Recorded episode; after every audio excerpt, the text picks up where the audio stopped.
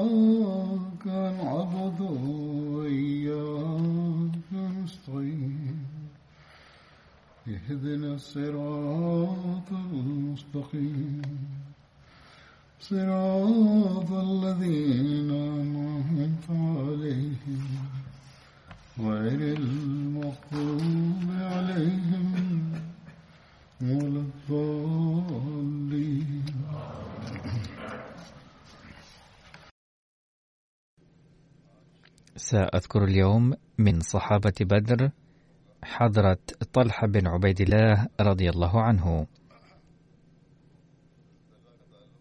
وهو من بني تميم بن مرة. واسم أبيه عبيد الله بن عثمان. وأمه الصعبة بنت عبد الله بن عماد الحضرمي. وهي أخت الصحابي العلاء بن الحضرمي.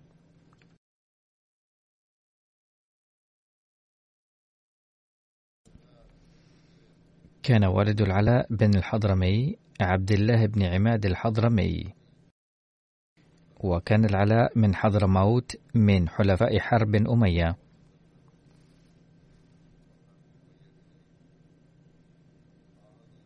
ولى النبي صلى الله عليه وسلم العلاء على البحرين فظل والي البحرين حتى وفاته. توفي في الرابع عشر للهجرة في عهد عمر رضي الله عنه. كان أخوه عامر بن الحضرمي قتل يوم بدر على الكفر. وكان أخوه الثاني عمرو بن الحضرمي أول شخص من بين المشركين قتل على يد مسلم وصار ماله خمسا في الإسلام أول مرة. كان طلحة يكنى بأبي محمد ويصل نسبه إلى النبي صلى الله عليه وسلم في الجيل السابع عند مرة بن كعب وإلى أبي بكر في الجيل الرابع. لم يشهد والده عبيد الله زمن الإسلام ولكن أمه عاشت حياة طويلة وآمنت بالنبي صلى الله عليه وسلم وصارت صحابية. كانت قد أسلمت قبل الهجرة. لم يشهد طلحة غزوة بدر ولكن ضرب له النبي صلى الله عليه وسلم سهمه في الغنائم. وسبب تخلفه عن الغزوة هو أن النبي صلى الله عليه وسلم حين أراد قصد عير قريش القافلة من الشام أرسل طلحة بن عبيد الله وسعيد بن زيد قبل عشرة أيام من خروجه ليتحسس خبر العير.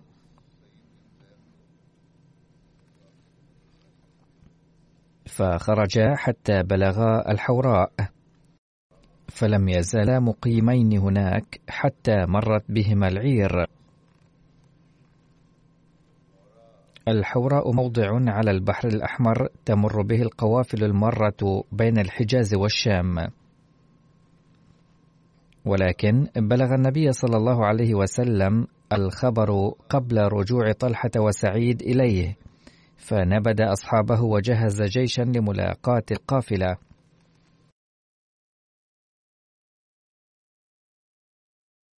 ولكن استطاعت القافلة الإفلات بسرعة عن طريق السهل.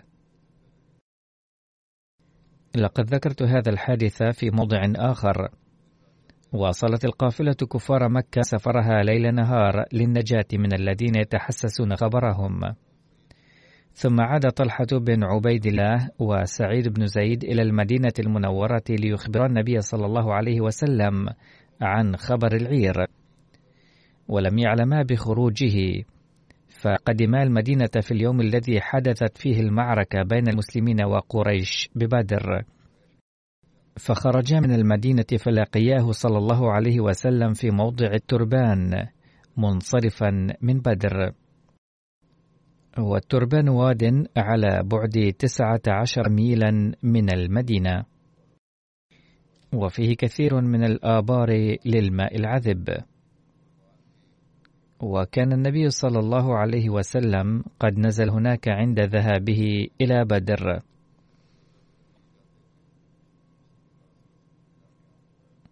فلم يشهد طلحة وسعيد غزوة بدر لذلك. فضرب لهما النبي صلى الله عليه وسلم بسهمهما وأجورهما في غزوة بدر فكانا كمن شهدها. شهد طلحة أحدا والمشاهد الأخرى ويوم صلح الحديبية. كان أحد العشرة الذين كان النبي صلى الله عليه وسلم بشرهم بالجنة في حياته وأحد الثمانية الذين سبقوا إلى الإسلام. وأحد الخمسة الذين أسلموا بتبليغ أبي بكر رضي الله عنه. وأحد ستة أصحاب الشورى الذين اختارهم عمر بن الخطاب. وكانوا من الذين كان النبي صلى الله عليه وسلم راضيا عنهم عند وفاته.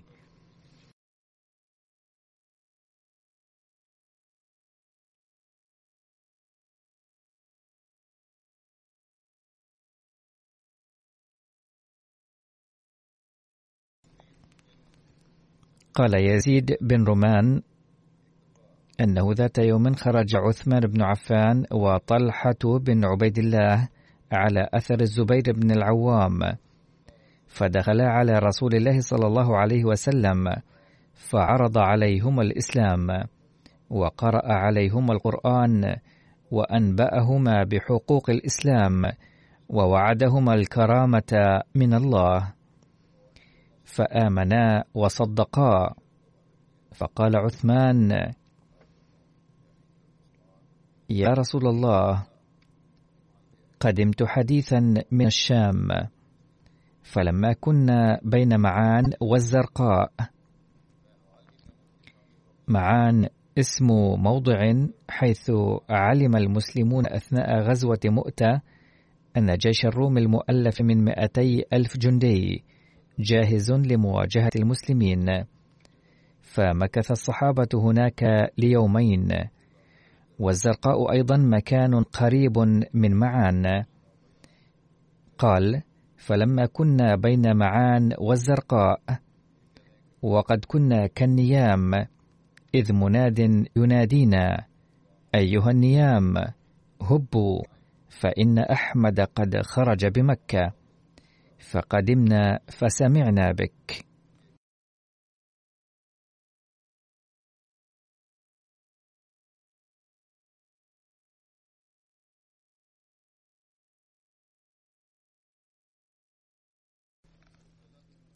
قال طلحة بن عبيد الله حضرت سوق بصرى وهي مدينة عظيمة بالشام. وكان النبي صلى الله عليه وسلم قد زارها مع عمه في قافلة تجارية من قبل فإذا راهب في صومعته يقول سلوا أهل الموسم أفيهم رجل من أهل الحرم؟ قال طلحة قلت نعم أنا فقال هل ظهر أحمد بعد؟ قلت ومن أحمد؟ قال ابن عبد الله بن عبد المطلب. هذا شهره الذي يخرج فيه وهو خاتم الأنبياء مخرجه من الحرم ومهاجره إلى نخل وحر وسباخ. فإياك أن تسبق إليه.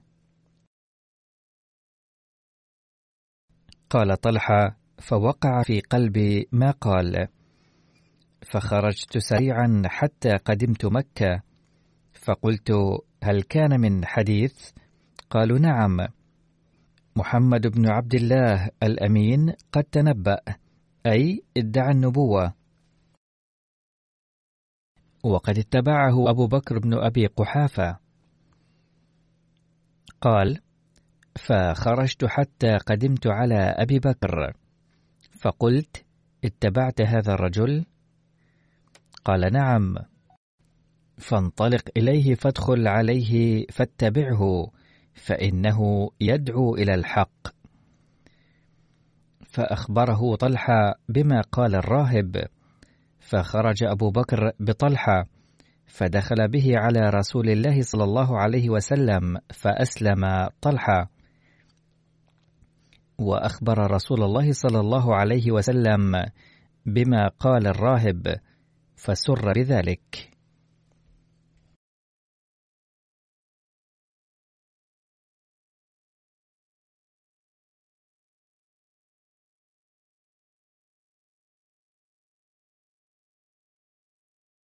وورد في أحد كتب التاريخ الطبقات الكبرى قام نوفل بن خويلد بن العدوية بشده في حبل واحد مع أبي بكر فلذلك كان يقال لهما القرينان.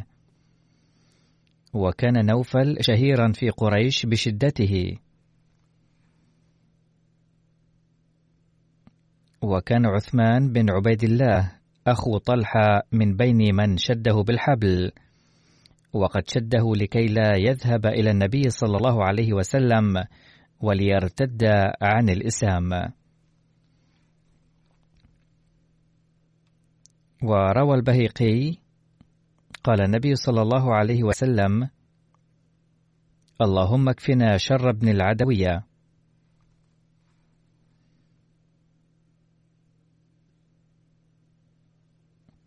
قال مسعود بن حراش بين أنا أطوف بين الصفا والمروة فإذا أناس كثير يتبعون فتى شابا موثقا يداه إلى عنقه. فقلت ما شأن هؤلاء؟ فقالوا هذا طلحة بن عبيد الله قد صبأ.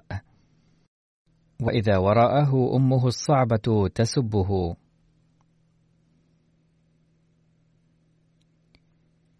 وروى عبد الله بن سعد عن أبيه قال لما ارتحل رسول الله صلى الله عليه وسلم من الخرار وهو واد في الحجاز ويقال أنه من وديان المدينة في هجرته إلى المدينة فكان الغد لقيه طلحة بن عبيد الله جائيا من الشام في عير. فكسى رسول الله صلى الله عليه وسلم وأبا بكر من ثياب الشام. وأخبر رسول الله صلى الله عليه وسلم أن أهل المدينة ينتظرونه بفارغ الصبر. فعجل رسول الله صلى الله عليه وسلم السير ومضى طلحة إلى مكة حتى فرغ من حاجته ثم خرج بعد ذلك مع آل أبي بكر إلى المدينة.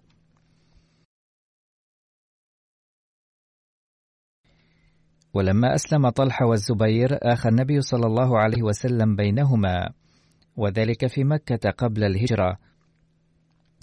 ثم لما هاجر المسلمون إلى المدينة آخى النبي صلى الله عليه وسلم بين طلحة وأبي أيوب الأنصاري رضي الله عنهما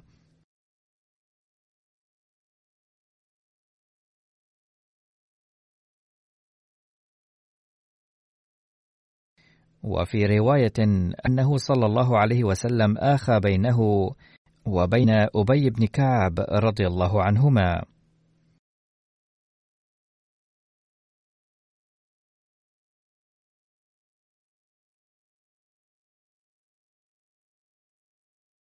ولما هاجر طلحة إلى المدينة نزل عند أسعد بن زرارة.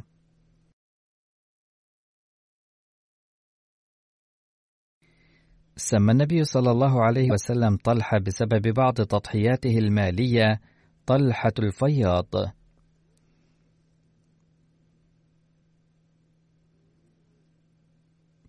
كان كريما جوادا. في غزوة بني قرد مر النبي صلى الله عليه وسلم بماء فسأله عنها فقيل له إنها تسمى بيسان وماؤها مالح.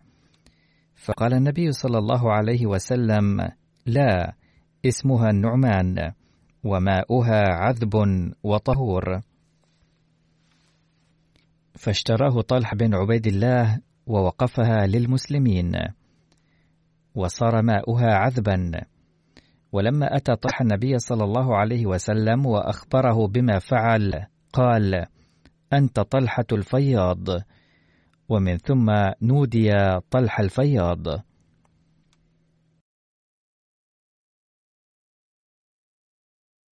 وعن موسى بن طلحة عن أبيه طلحة قال سماني رسول الله صلى الله عليه وسلم يوم أحد طلحة الخير ويوم العسرة طلحة الفياض ويوم حنين طلحة الجود.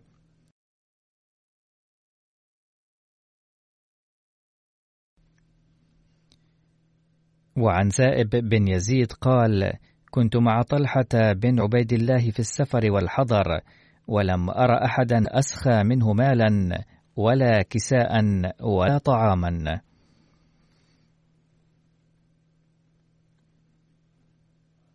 بايع رسول الله صلى الله عليه وسلم يوم أحد جماعة من أصحابه على الموت.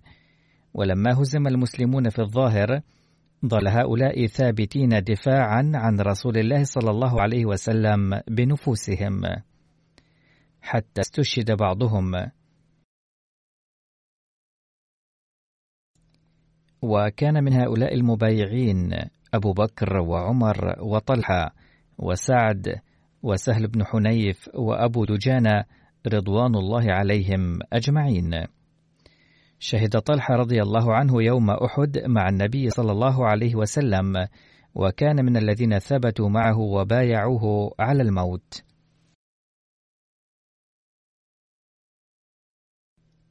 ورمى مالك بن زهير يوم أحد رسول الله صلى الله عليه وسلم فاتقى طلحة بيده عن وجه رسول الله صلى الله عليه وسلم فأصاب خنصره فشلت.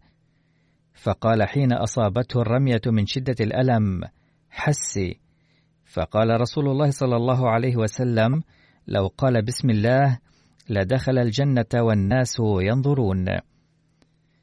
وجاء في كتاب آخر للتاريخ بعد ذلك كان طلحة قد أصابته في رأسه المصلبة.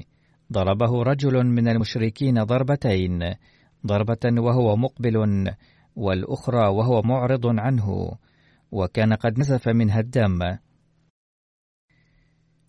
وقد جاء في تفصيل هذا الحادث في السيرة الحلبية كما يلي. عن قيس بن أبي حازم قال رأيت يد طلحة بن عبيد الله شلاء وقى بها رسول الله صلى الله عليه وسلم يوم أحد. قيل من حربة ونزف به الدم حتى غشي عليه ونضح أبو بكر رضي الله عنه الماء في وجهه حتى أفاق. فقال ما فعل رسول الله صلى الله عليه وسلم؟ قال له أبو بكر هو بخير وقد أرسلني إليك. فقال الحمد لله. كل مصيبة بعده جلل.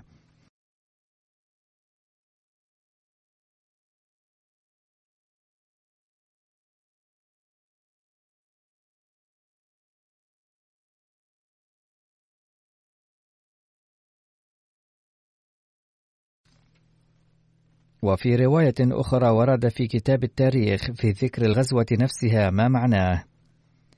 عن عبد الله بن الزبير عن أبيه قال كان على رسول الله صلى الله عليه وسلم يوم أحد درعان فذهب لينهض على صخرة فلم يستطع بسبب ثقل الدرعين والنسف نتيجة جرح الرأس والوجه.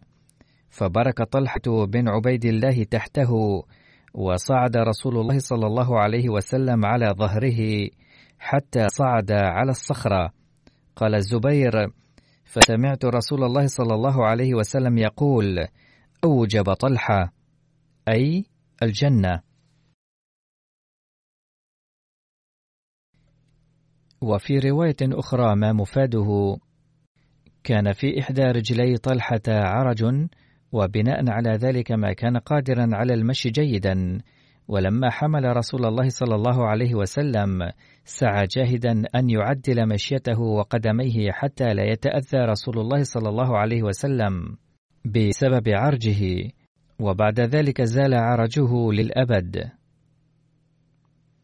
عن عائشة وأم إسحاق ابنتي طلحة قالتا جرح أبونا يوم أحد أربعا وعشرين جراحة وقع منها في رأسه شجة مربعة وقطع نساه يعني عرق النسى وشلت إصبعه وكانت الجراح في سائر جسده وقد غلبه الغشي ورسول الله صلى الله عليه وسلم مكسورة رباعيتاه مشجوج في وجهه.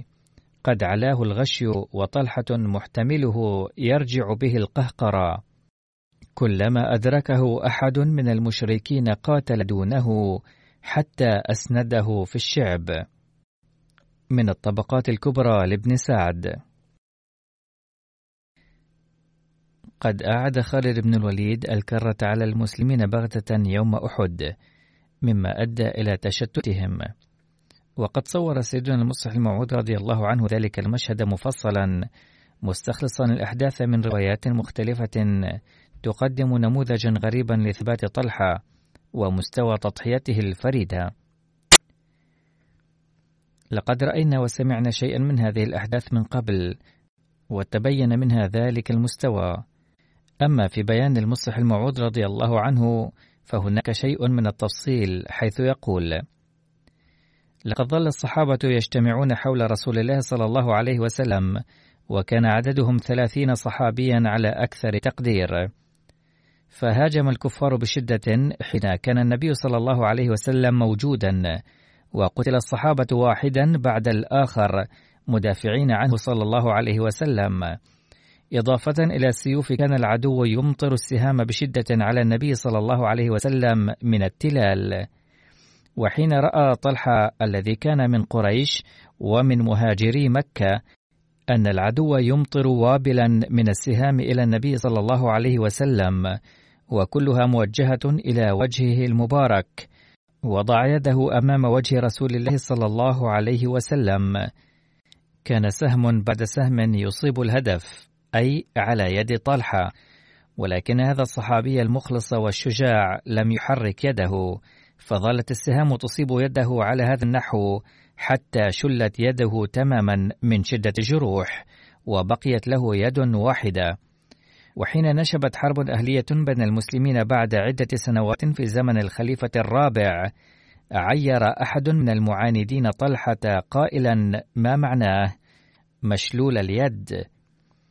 فقال أحد الصحابة ما معناه؟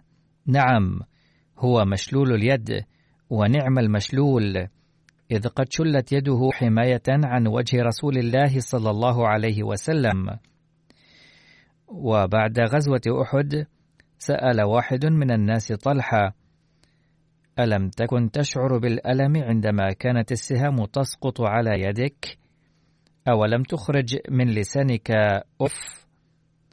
قال طلحة: نعم، كنت أشعر بالألم، وكادت كلمة أف أن تخرج من لساني، ولكن لم أقل أفا، حتى لا تتحرك يدي فيصيب سهم وجه النبي صلى الله عليه وسلم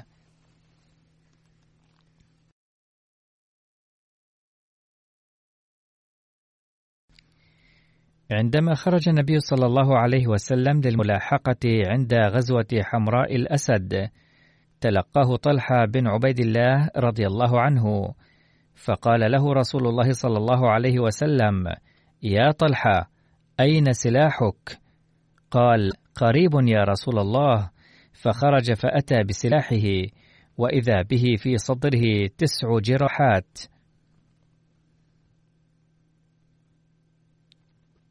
لقد كان على جسمه أكثر من سبعين قرحا تلقاه في أحد. يقول طلحة كنت أنا أهم بجراح رسول الله صلى الله عليه وسلم مني بجراحي. ثم أقبل علي رسول الله صلى الله عليه وسلم فقال: أين ترى القوم الآن؟ قلت: هم بالسيالة. قال رسول الله صلى الله عليه وسلم: ذلك الذي ظننت، أما إنهم أي قريش لن ينالوا منا مثل أمس حتى يفتح الله مكة علينا.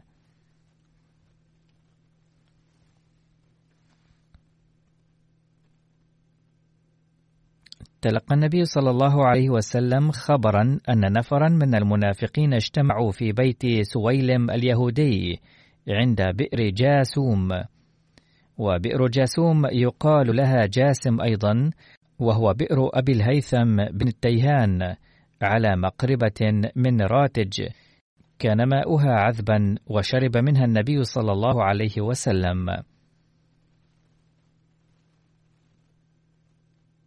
على أي حال قد اجتمع المنافقون في ذلك البيت وأخذوا يثبطون الناس عن الغزو والخروج مع رسول الله صلى الله عليه وسلم. فبعث إليهم رسول الله صلى الله عليه وسلم طلحة في جماعة وأمرهم أن يحرقوا عليهم بيت سويلم ففعل. حاول ضحاك بن خليفة الفرار من عقب البيت فكسرت رجله أما بقية أصحابه ففروا.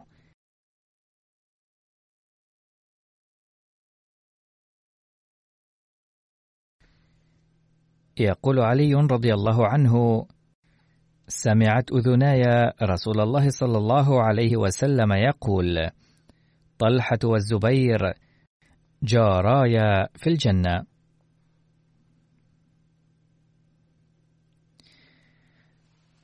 لقد كان كعب بن مالك ممن تخلفوا عن النبي صلى الله عليه وسلم في غزوة تبوك فقوطع. وبعد أربعين يوما عندما قبل الله تعالى توبته وأعلن عن العفو عنه حضر المسجد عند رسول الله صلى الله عليه وسلم. فقام طلحة رضي الله عنه يهرول حتى صافحه وهنأه. والله ما قام رجل آخر غير طلحة. قال كعب لن أنساها لطلحة. عن سعيد بن زيد قال أشهد على التسعة أنهم في الجنة ولو شهدت على العاشر لم آثم. قال قيل له لم ذلك؟ قال كنت مع رسول الله صلى الله عليه وسلم بحراء فتحرك حراء فقال أسكن يا حراء. فإن ليس عليك إلا نبي أو صديق أو شهيد. قال قيل ومن هم؟ قال رسول الله صلى الله عليه وسلم وأبو بكر وعمر وعثمان وعلي وطلحة والزبير وسعد وابن عوف. قيل فمن العاشر؟ قال بشيء من التوقف. أنا أي سعيد بن زيد.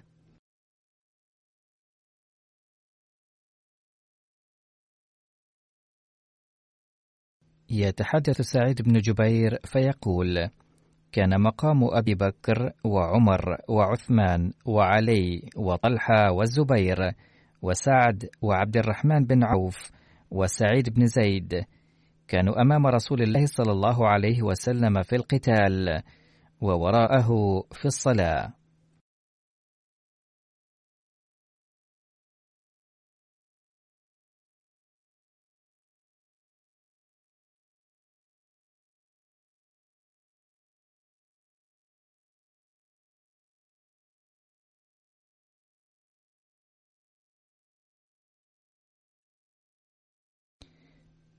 عن جابر بن عبد الله رضي الله عنه أن النبي صلى الله عليه وسلم قال: من سره أن ينظر إلى شهيد يمشي على وجه الأرض فلينظر إلى طلحة بن عبيد الله. وعن موسى وعيسى بني طلحة أن أبيهما طلحة بن عبيد الله رضي الله عنهم أن أعرابيا أتى النبي صلى الله عليه وسلم فسأله: من الذين قضوا نحبهم؟ فأعرض عنه ثم سأله فأعرض عنه. ثم سأله ثلاثا فلم يجبه أيضا. ثم دخلت أي طلحة من باب المسجد وعلي ثوبان أخضران. فقال أين السائل؟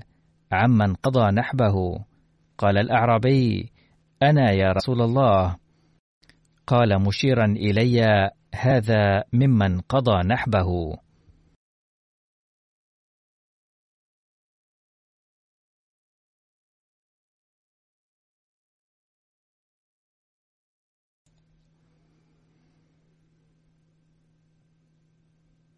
عن عبد الرحمن بن عثمان قال كنا مع طلحة بن عبيد الله رضي الله عنه ونحن حرم. فأهدي له طير وطلحة راقد فمنا من أكل ومنا من تورع. فلما استيقظ طلحة وافق من أكله قال فأكلناه مع رسول الله صلى الله عليه وسلم.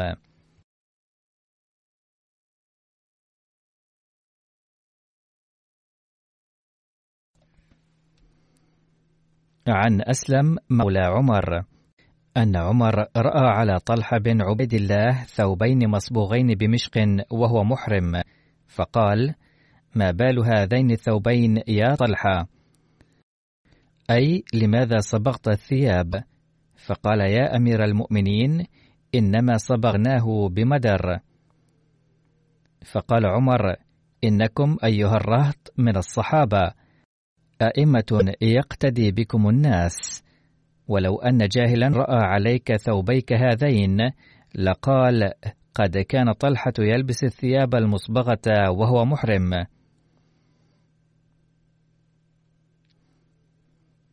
أي سوف يعترض أنه لبس الثياب الملونة بدلا من البيضاء بغض النظر بأي شيء لونتهما وفي رواية أخرى أضيفت بعض الكلمات وهي أن عمر رضي الله عنه قال له أفضل لباس للمعتمر هو الأبيض فلا تجعل الناس في شبهة.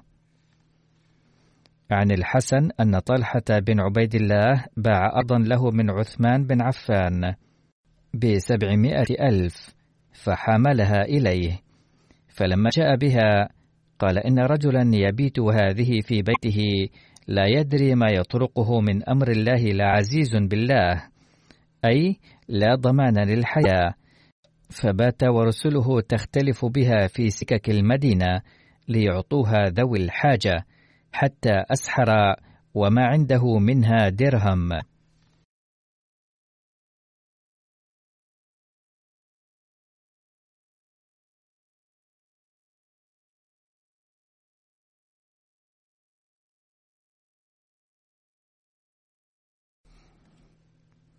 وعن ابن جرير أنه كان لعثمان على طلحة خمسون ألف درهم فخرج عثمان يوما إلى المسجد فقال له طلحة قد تهيأ لك مالك فاقبضه. قال هو لك يا أبا محمد معونة لك على مروءتك.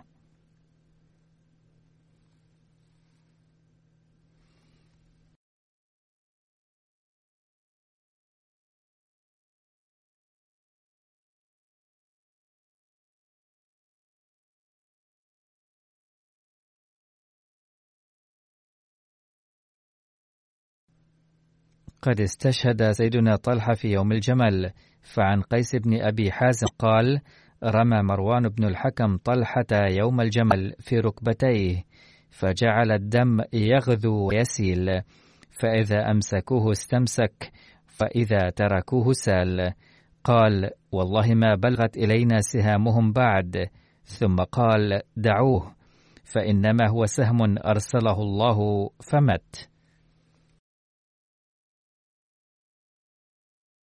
استشهد طلحة رضي الله عنه يوم الجمل في العاشر من جماد الثانية سنة ست وثلاثين وهو ابن أربع وستين سنة وقيل وهو ابن اثنتين وستين سنة.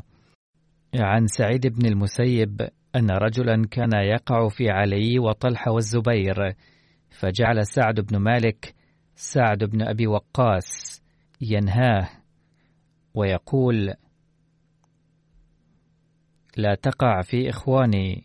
فأبى فقام سعد فصلى ركعتين.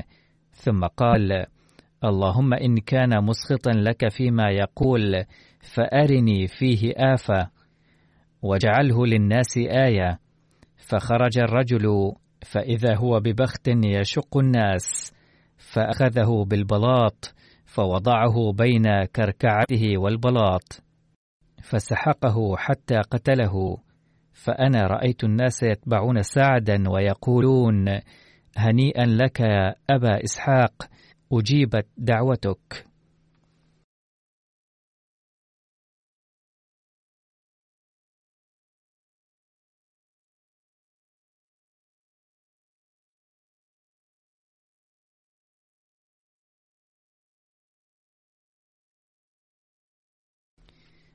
عن علي بن زيد عن أبيه أن رجلا رأى في منامه أن طلحة بن عبيد الله قال: حلوني عن قبري فقد آذاني الماء. ثم راه أيضا حتى راه ثلاث ليال. فأتى ابن عباس فأخبره فنظروا فإذا شقه الذي يلي الأرض قد اخضر من نزل الماء فحولوه فكأني أنظر إلى الكافور في عينيه لم يتغير إلا عقيصته فإنها مالت عن موضعها. فاشتروا له دارا من دور أبي بكر بعشرة آلاف درهم فدفنوه فيها.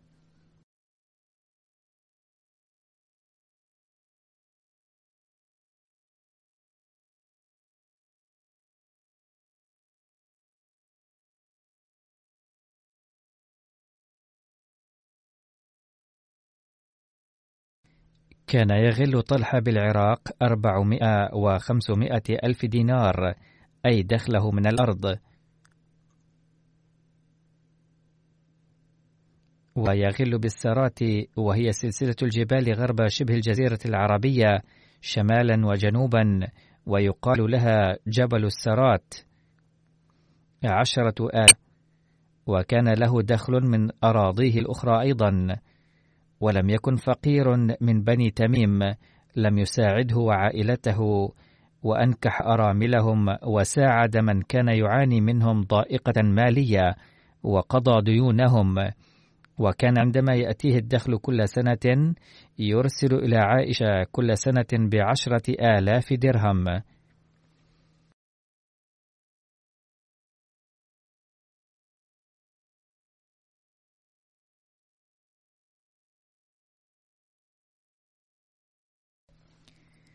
سأل معاوية موسى بن طلحة كم ترك أبو محمد؟ أي سيدنا طلحة بن عبيد الله من العين. قال ترك مليونين ومئتي ألف درهم ومئتي ألف دينار وكانت كل أمواله من الغلال من الأراضي المختلفة. قد استشهد في يوم الجمل كما ذكر سابقا وسوف أتناول تفصيله في المستقبل إن شاء الله. لأن ذلك يتطلب بيانا منفصلا لكي تتوفر لنا الأجوبة عن بعض التساؤلات التي تنشأ في قلوبنا فسوف أذكر ذلك مستقبلا إن شاء الله. الآن أود أن أقول كما قلت في الخطبة الماضية أن الوباء المتفشي في هذه الأيام أي فيروس كورونا ينبغي أن تتخذوا له تدابير وقائية واتخذوا الحذر عند حضور المساجد أيضا إذا شعرتم بحمى خفيفة وألما في الجسم فلا تخرجوا إلى أماكن عامة وينبغي أن تتقوا. وقل آخرين أيضا وادعوا الله تعالى كثيرا أن ينقذ العالم من الآفات.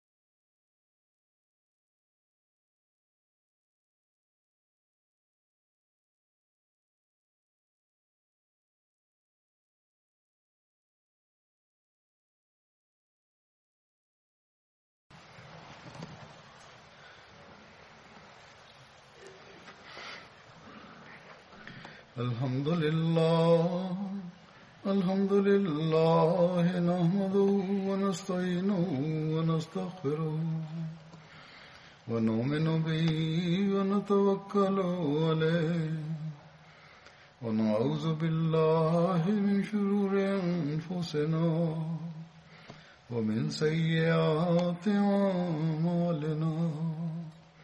من يهده الله فلا مضل له ومن يضلل فلا هادي له. ونشهد أن لا إله إلا الله ونشهد أن محمدا عبده ورسوله. عباد الله رحمكم الله.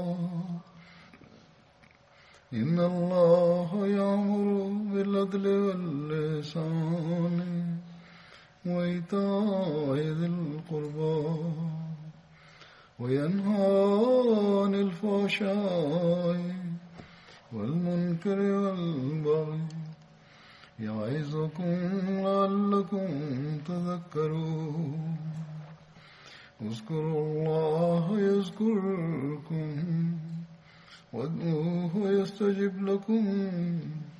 ولذكر الله أكبر.